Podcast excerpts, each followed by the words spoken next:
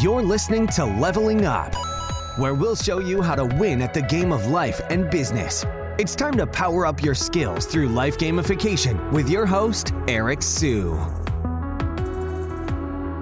Right, so today I want to talk about the concept of startup cycles. So this is a blog post from a venture capitalist named Tomasz Tunguz, who we've actually had on the Leveling Up podcast. So you can just search Leveling Up. Tomasz is it's spelled a little differently, so I'll spell it for you: T O M A S Z space T U N G U Z. And I think to understand startup cycles first, it's important to understand startup funnels. And he actually has another blog post on this. So let's use my blog as an example. Let's use singlegrain.com, which is an ad agency. So the way that works is that you will be discovered. Maybe you'll come through Google, you'll find one of our blog posts and you hit the site. And then what you'll do is um, you'll become interested. Maybe you'll fill out a lead form. And then after you fill out a lead form, uh, then a salesperson will call you. And then after that, a proposal will be sent to you. And then after that, the deal is closed and then you be, you're onboarded. And that is the funnel of becoming a customer. So there's an endpoint right there. Now, the idea behind a funnel is that it ends, right?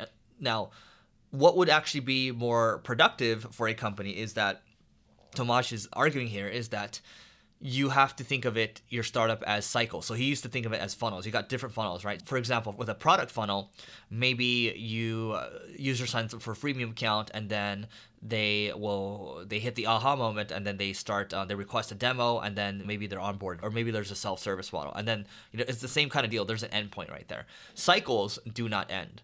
So if we come back to the the example I gave with sales earlier. So instead of the onboarding ending, maybe there's a constant there's a constant dating process happening, right? So after the customer is onboarded, there are constant check-ins where we provide new strategies to the, the client, and that helps with retention. And after we provide new strategies, maybe one or two months after that, we suggest, hey, you know what? I think that you I think Mr. Customer or Miss Customer, what do you think? How do you think we've done so far? If it's if it's really good, you know, on a scale of one to ten, maybe if it's nine or ten, will you refer someone to us? Now, if it's below a, let's say it below a seven, for example, will you tell us how to get better? Will you give us some feedback? And so you're constantly collecting feedback, right? You're either at that point you're collecting feedback or you are asking for a referral at that point. And then what happens is you constantly date the customer, constantly date the customer. So the cycle continues. And then once they refer someone, the loop starts again. Someone fills out a lead form, they go through the, the whole process again, they're presented a proposal, and then boom, then they're onboarded and it just continues on and they start referring other people.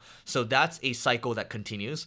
Now, same thing with the product cycle too. Once someone gets onboarded, you continue to figure out how you can add value. Maybe every now and then you'll send them automated emails on what they're doing well, what they can improve on, and then the cycle will improve, will continue, and then you run an MP NPS survey, which is a Net Promoter Score survey, asking them. And you could use a tool like, um, God, I forgot the tool that we use. God, there's a lot of NPS survey tools out there, but that, that you can use. So anyway, you do that, and then same thing afterwards. You say, hey, if it's this, I'm gonna ask for either a referral or a testimonial, or if it's below this, I'm gonna ask for feedback to help us get better. Right? Either way, or not either way. Among those three ways, you can't really lose. I think it's really important to reframe how you think about things. So same, same thing with Tomasz over here, right? He thought th- of things as funnels, right? Now he's like reframing. He's like, okay, now I really believe it's about cycles. And this is accomplished uh, venture capitalist over here. So constantly be thinking, how can I challenge the way I think right now, right? Marc Andreessen said strong views loosely held, right? Anyway, I don't have any, much more to add around this. So I'll just say, hey, go to levelingup.com to learn more about the book I have coming out called Leveling Up, and we'll catch you later. You may have completed this level, but many more bosses await. If you're looking to level up in marketing or business, just go to singlegrain.com forward slash leveling dash up to get access to our individual and team training programs. That's singlegrain.com forward slash leveling dash up.